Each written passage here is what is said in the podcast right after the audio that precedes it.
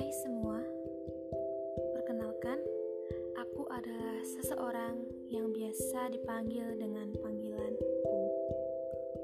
Kum adalah salah satu kata yang diambil dari bahasa Korea yang artinya adalah mimpi. Aku berharap untuk siapa pun kalian yang mendengarkan suara aku di sini, suaraku nanti akan membawa kalian kepada mimpi-mimpi